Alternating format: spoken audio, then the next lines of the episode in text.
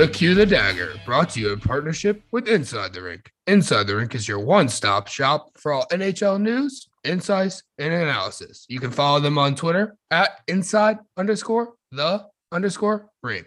I'll be your host, Clifton Ramey, and I'm with my co host, Logan Rosengard. How are you doing, my man? It's a new day. More hockey. I don't know. It's, it's a great day to be alive. Uh, I can't complain too much. How are you doing, Cliff? Doing good, man. Um, Hawks haven't done great, but you know, I'm doing good. Uh, it's the next day. I'm living. I can't complain. Uh, you know, I can complain a little bit about the product on the ice, but that's about all.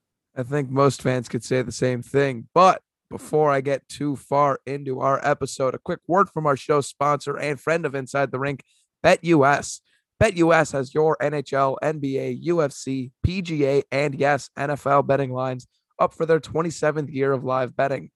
Sign up for betus.com with the promo code RINK for a 125% sign up bonus.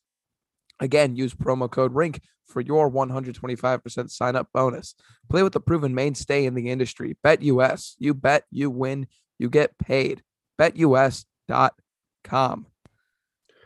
All right, Logan, since we've been here, the Blackhawks have played three games and have lost three times. We'll just go ahead and jump right into it, though. We'll go into the Columbus game, which they lost seven to or four to seven, uh, seven to four, same thing. I was on the right track there. Um, but you had some interesting things in that game as far as looking at it. I thought Artem Soderblom didn't look ready. I thought he gave up a really bad third goal. Um, you had the 12 38 line that lasted three shifts. It was interesting. Ultimately, gave up a goal. Um, otherwise, Columbus kind of was just a game where I personally feel that Blackhawks lost based off of goaltending. Um, but it's a young kid. I'm not gonna like harp on him or go down his throat by any yeah, means. Yeah, I don't. That that's a loss that kind of just chalks up to the team being bad, right? I mean, Columbus isn't that much better of a team. Sure, they have a better record, and sure, they've got a few more, uh, a few less holes in their lineup compared to the Blackhawks, but um, that's just one of those losses that young and experienced and bad teams have, right? You throw a goalie in there who's this is his first season playing in North America. He's spent most of his time down in Rockford, and he's having a pretty. Arvid Soderblom's having a really good season in Rockford in the AHL, like really, Management really loves him. And management loving him is a really good thing because he's someone that I think is probably going to get a few more looks uh, down the stretch and in the near future. Which say what you want about his uh, stance in the organization compared to Colin Delia, who's kind of paid his dues, in my opinion. But Oh, I, I think Soderblom's already jumped Delia. I I think there's a little bit of a skill curve and a skill presence that Soderblom has compared to Delia, which as much as I hate to say that because I love Colin Delia, I've always been a Colin Delia fan. I think he's going to get phased out of the uh, NHL crease conversation sooner rather than later. But just a bad game for the Blackhawks. Four goals is good. Offense is good, but when you can't capitalize and can't prevent scoring from happening the other way, it kind of gets overlooked. Yeah, out of it, um, only kind of notes I had was uh the Jones had the double post and the other post, so it's kind of funny. You could split Columbus and hit three posts. I shouldn't say funny. Um, and then I thought Enswith Entwistle had a really good game. He had the goal. I thought overall he played really well. Um, but yeah, overall I thought it was just kind of a game where the Hawks played meh.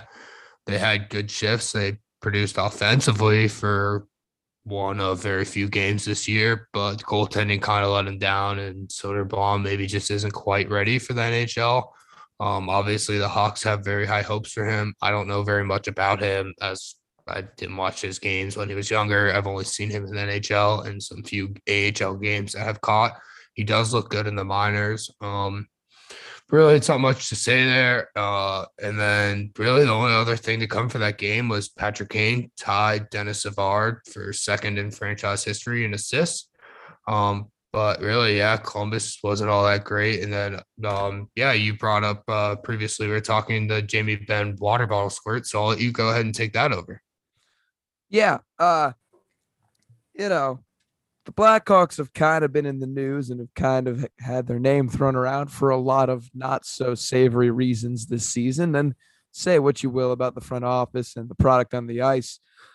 But if one of the highlights of the Blackhawks game week was Mackenzie Entwistle getting squirted in the face with a water bottle passing by the Dallas Stars bench uh, from Jamie Benn, and Jamie Benn being fined five thousand dollars for unsportsmanlike conduct, I think is the the specific uh, penalty.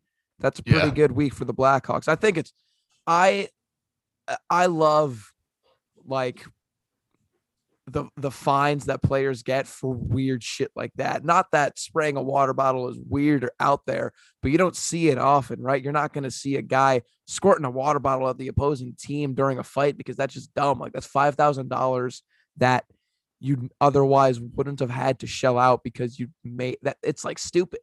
Like I don't know. Jamie Benn's like a veteran guy in the NHL. Messing with the fourth liner and which I thought was pretty funny. And we just covered the Dallas game because you know that game was a clunker.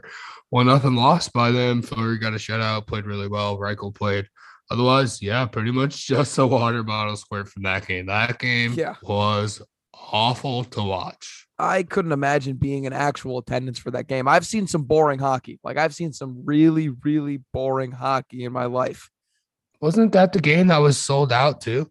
It was. That was the game that was sold out. It's Is like that the second or first- third shoulder. Is that like No, the, the first, first- sellout since like a while ago? Like Yeah, yeah. It's season? like their second and third all year. And I remember because the day before was that weird snow day that like the rink was empty. I, we had we had a lot of snow here in Kansas. It was kind of like every everyone in the Midwest got hit because of that huge storm surge. But for whatever reason, not for whatever reason, eh, Kansas doesn't know how to handle snow. Like if you if you're from Chicago and you live in Chicago or Minnesota or Wisconsin, you can like rest assured that if 10 inches hits your town, you're going to be going into work tomorrow because they have the plows running and they've got the salt machines going before. Not here. My car got stuck in my own driveway. That's how bad it is. Like I couldn't move. It it got it was it was ugly. But Uh, um, um, I'm just, I'm just curious. Pretty sure the plows don't plow your driveway. I know, Just- but that, it- that might be more like uh, Uh, driver we- error, maybe. that it, let's not get too into that. There's a whole I mean, we could, we could digress into the Florida game if you would like. I think I would much rather do that than complain Oh, about that's another uh, two to five loss that we get to talk about with the Blackhawks. Um, but actually, the Florida game's a little bit more fun to talk about because Chicago played Florida very well. I think they outplayed them in the first period until about the four minute mark where Ekblad had the goal. I thought Chicago pretty much kind of dominated. They had three shots, something like that, I believe. Um, it was like the fewest shots all year Florida had in a period. Caden had that fluky goal from below the goal line there um, to tie it up on one late, which was really nice. But ultimately, I thought had a really good first period.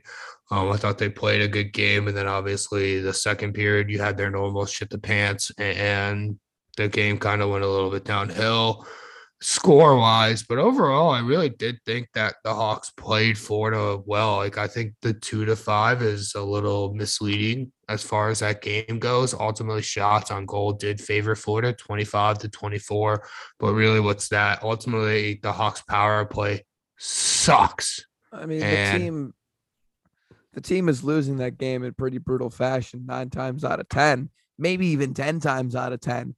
That like Florida's a much better team. I'm not surprised that we Let dropped it. alone out shooting them 11 to 3 in the first. Like I was happy with the performance. You've you've got to take those those wins. Like you've got to take those period wins. You've got to take those like small victories that you get like from a progression standpoint and build on them, right? Like obviously the postseason's out of reach. There's talks that Brandon Hagel is going to be on the trading block come a couple weeks when the trade deadline comes around. Oh, I pray not. You heard Derek King's I hope comments not. I I, talking about I how love, he shouldn't be. I love him, but you know, I rumors mean, are if it's a rumors haul. rumors. But I'm uh, no no point even going that far. But No, ultimately, um, what did you think about the DeHaan Reinhart fight? Thought it was okay. I thought, nah, I like very Cal- mediocre. I like Calvin DeHaan getting in a fight. I like Calvin DeHaan anything. I think he's one of my Not think he's I one of my favorite defensemen. I So have a few issues now. him getting in the him getting in the mix is good to me.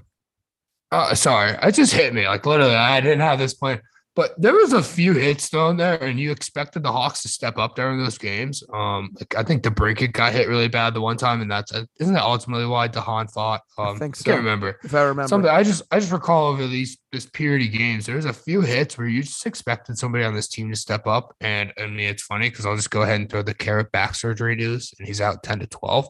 But that's where a guy like Khaira would have came in to fight. Like, how is Alex DeBrincat getting crushed and nobody stepping up? Like, there was a penalty on the play if I remember correctly. I could be remembering that incorrectly, but as far as I recall, Alex DeBrincat got crushed and nobody did anything.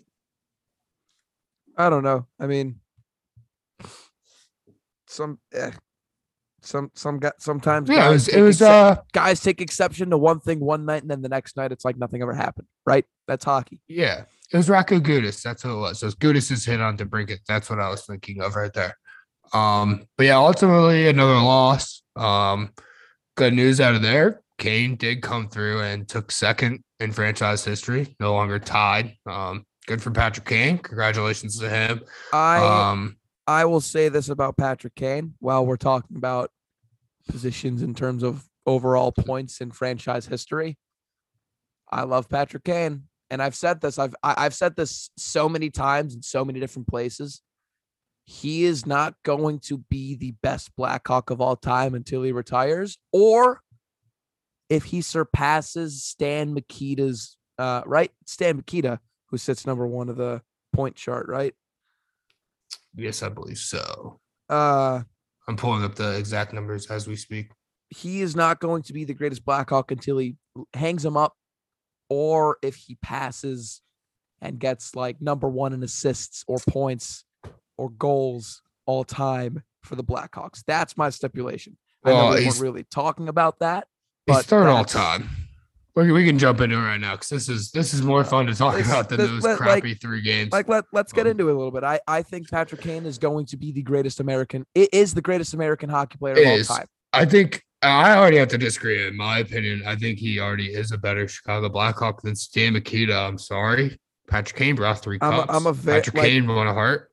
Um, I get that he has more points, but you got to remember there was a dead puck era that was moving into Patrick Kane's starting of his era. I know scoring's up since then, but Patrick Kane did start his career back in 2008. That's close to that dead puck, New Jersey style, lock it down type of game.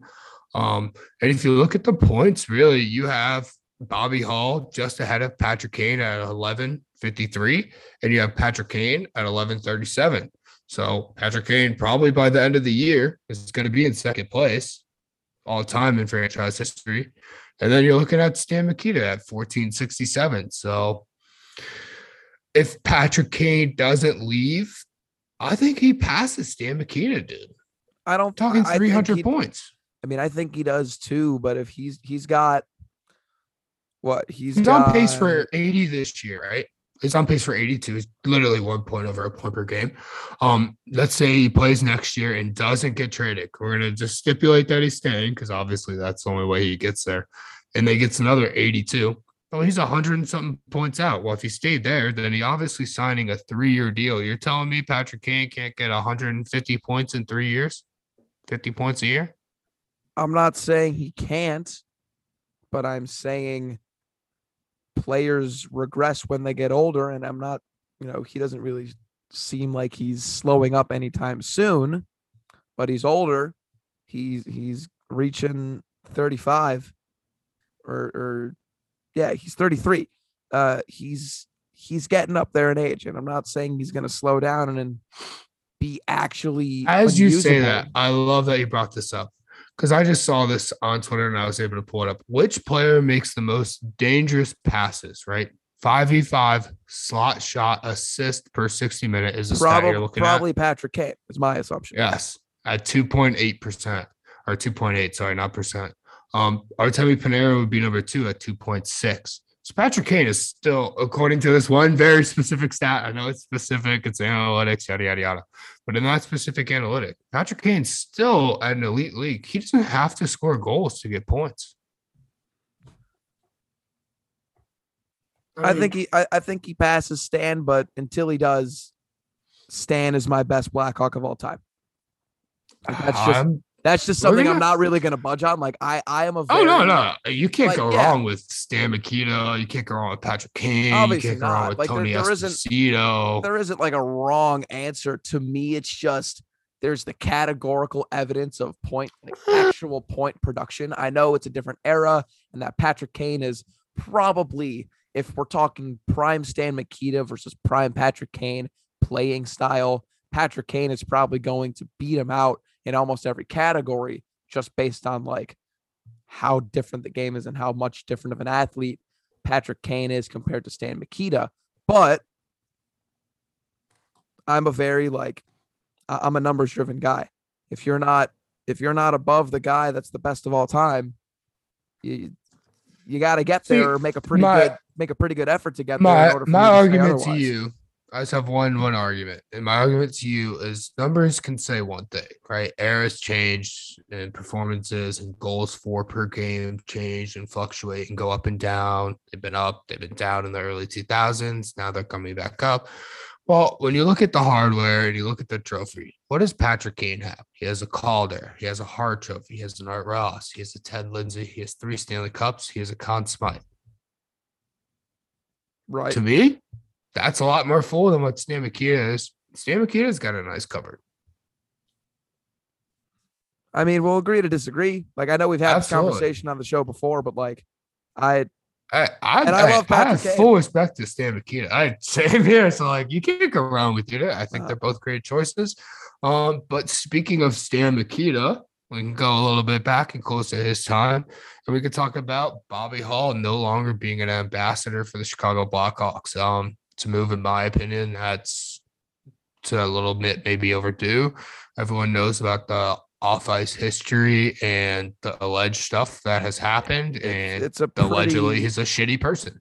it's a pretty good optic situation for the Blackhawks considering their recent trending uh news uh their presence in the news recently and having not that you know Bobby Hull's like a legendary figure in terms of actual on ice play. It's probably for the better that he's away from the organization, especially when they have the image that they currently do. Uh I don't really need to say more on that, but Um, no, uh, all I'd have to say is, yeah, the Golden Jet may be one of the greatest on the ice players off the ice. He may or may not be a piece of shit. Um, it's alleged, of course. We don't know, but the Blackhawks have way better options that they could use as ambassadors nowadays from Duncan Keith when he's retired, or if you want to talk retired guys, Brent Seabrook, Marian Hossa, Patrick Sharp, Stan Mikita could still hang around. Um, so just a lot of opportunities elsewhere, and you don't need to have somebody who may or may not have that checkered past. Um, otherwise, we can go ahead and get away from that and go into Kevin Lankinen's back, and looks like he'll probably play at some point this weekend. They took him off the IR since Soderblom back down to the AHL, probably where uh, Soderblom belongs, in my opinion. Um, but yeah, Lankinen's back. I know you're a Lankinen fan. I've been a little bit down on Lankinen, so I'll go ahead and let you pump him up, and I'll just shut up. Uh, I think he probably plays against New Jersey just because it's a little bit of a weaker team compared to St. Louis. Um, I don't know. He's back from injury. Hopefully, he hopefully the time that he had off the ice is enough to kind of refresh him and give him some new legs to end the season. I don't expect his performance to really greatly impact the Blackhawks in any sort of net positive or negative way where we're talking about being like actually in the bottom third of the like actually in the bottom 5 teams in the league. And I don't think he's going to push us forward into the playoffs but it's good to have him back. Healthy young goaltenders developing is always a good thing. So there's that going for the Blackhawks. Uh, yeah, I don't have much to say. Um, I'm personally kind of out on Lankinen. I know it's not the fan popular thing to say. I just don't think he's the kind of the goalie. I'm kind of already looking at Soderblom, and to be completely honest, I'm gonna throw a little drop in here, although um, it's not really worth mentioning because he's years out. Um, Drew Commesso, who did a great job at the Olympics. He got a youngest shutout in United States history. Um, he has like a 0.95 save percentage over like his last 11 games or whatever. I think Drew Commesso is the true answer to the goaltending position, but I think that's years out. Um, I think it's pretty irrelevant to really talk about that at this moment. Um, I don't think Lankinen's it. I wasn't too impressed with Soderblom in the NHL. Um, really, I just don't think any of the two are the answer between Soderblom and Lankinen, in my opinion. But I'm not gonna go down on Soderblom. The franchise likes him. Um, but yeah, I think Lankinen is Lankinen. I think he's a good backup goalie. That's just it. Um, but speaking of also being back, he's not quite cleared, but he has been skating. Captain Serious himself, Jonathan Toews is back on the ice, which is absolutely fantastic to see. Another great sign to see a player returning from injury, especially Jonathan Toews. Like if Jonathan Toews can get rolling again and he can kind of be his own, if he can play like Jonathan Toews is supposed to play, uh, that'll be a good thing. Like for playoffs aside, you want players that need developing and need high level minutes playing with those high level guys. You don't want your young prospect playing alongside a third liner that isn't actually going to be the same caliber of play that he's going to be playing in his prime, right? You want to have him play up a little bit. I know you don't want to stunt his growth, but having Jonathan Toews back in the lineup is going to be a net positive whenever he steps back in. Yeah, the only real question I have is what does it do to Dylan Strome? Dylan Strome's been playing really great as of late. Um, but obviously we're just gonna wait and see. Um, I don't think it affects his play. I think Dylan Strome still gets still gets. I would hope his play's been good enough that King just lets him stay in the same role he's been doing. I mean, he's been freaking fantastic. So I don't know. Um, and then the last note is um, I was reading Ben Pope and Charlie Roumeliotis, and I believe it was Charlie Roumeliotis sent out a tweet saying Tyler Johnson skating. Not only is Tyler Johnson skating, Tyler Johnson is working on the first power play unit. And his tweet, I believe it was, wouldn't be surprised if he played on Friday. That would be awesome to have Tyler Johnson back. If you go read my earlier articles, you're gonna know I'm not like a huge Tyler Johnson fan. I think he's a little overpaid, but I think that speed and skill is something this lineup specifically is missing. And I think obviously he's an ad and a positive. So he's a veteran. He's small. He's fast. He's a versatile player on the offensive side of the game. Just another asset to have to the team. Like if you're if you're in a position to have your team at full strength, take it. And he is going to put that team closer to full strength. He's got in in the eight games that he played before going out. He got a goal and two assists, uh, two power play assists, both of them. So having him back on the special teams side of the game I is definitely going to be dog huge. trash before he got hurt. I Sorry. thought he was no, like I I I don't think he's the greatest player. Like I'm not going to sit here and try and defend him, but like if he's back and he's healthy and he can unlock a part of his game and in part of the Blackhawks team game, good. Like obviously, yeah. I think he's obviously a positive. I don't think you could ever go wrong adding that kind of speed and skill. Of course. Um, I just wish he wasn't making five million dollars, but you know, nothing you can do in that. Uh, Stan Bowman's gone, so hopefully no more moves like that happen. Uh, but yeah, otherwise the Blackhawks are just going ahead and they have this long time period off and then they face New Jersey, um, and then St. Louis. So um, they've got a really, three game not... homestand too, which hopefully will. Oh, they're in that middle of that six game one. So yeah, I mean, playing at home that's always good. Better yeah. I don't know. I mean, as far as you're looking forward to games and stuff, I mean, the season's definitely over. Um, I don't have their first yet. So really, I'm just kind of waiting to the deadline. Um, we're not going to jump into it or anything yet because it's about a month away, just under. Um, the Hawks are still going to hire GM, Tulowitzki, please. Um, but yeah, once the Hawks kind of get moving here, um, all the rumors are the GM should be here soon. Um, then we'll kind of really find out where this organization's going because I feel like with the playoffs out of reach, it's kind of a a wall. Yeah, as soon as as soon as they're able to restructure their front office around their new general manager, I will start getting answers as to where this team's future really lies. Because you can say in three or four seasons, all the Blackhawks top prospects are going to be performing at the level that they're supposed to, and we're going to be back in playoff contention every year. You can say that because on paper, that's how team progression works, but you won't really know where it, it really also depends on the general manager and how they approach the team. If they want to try and clear house completely, then those three years probably turns to six or seven, right? There's the future of the team fully relies on the type of GM and the GM that we hire in the next couple of weeks. And I'm, I, that's that's it. Like that's really all we're waiting for.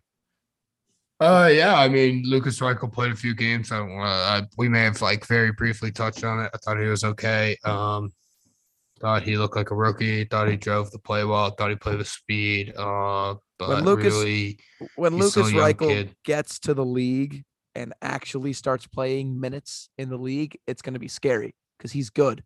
He's got great eyes vision. I'm super excited for that kid. Uh, yeah. So am I, uh, dude. He's got talent and skill, and he can really carry a puck. And if you get him the puck in transition up the middle of the ice, like he just knows either to shoot or to find the guy to the boards. Um, he's really got that kind of it factor when it comes down to just really understanding the game and playing with speed. Um, that's something that's kind of rare is being able to play with that kind of speed that he likes to play with. Um, but then he gets to the NHL level and he looks like a young kid because he is a young kid. Um, so yeah, I'm definitely excited for Lukas Reichel. Uh, I think he's gonna be great. Um, but really, I just think the Hawks are kind of in a tough spot, tough bind. Um, we're kind of just again waiting, just waiting. Yep. Well, dude, um, you got anything else? I got nothing else, Cliff.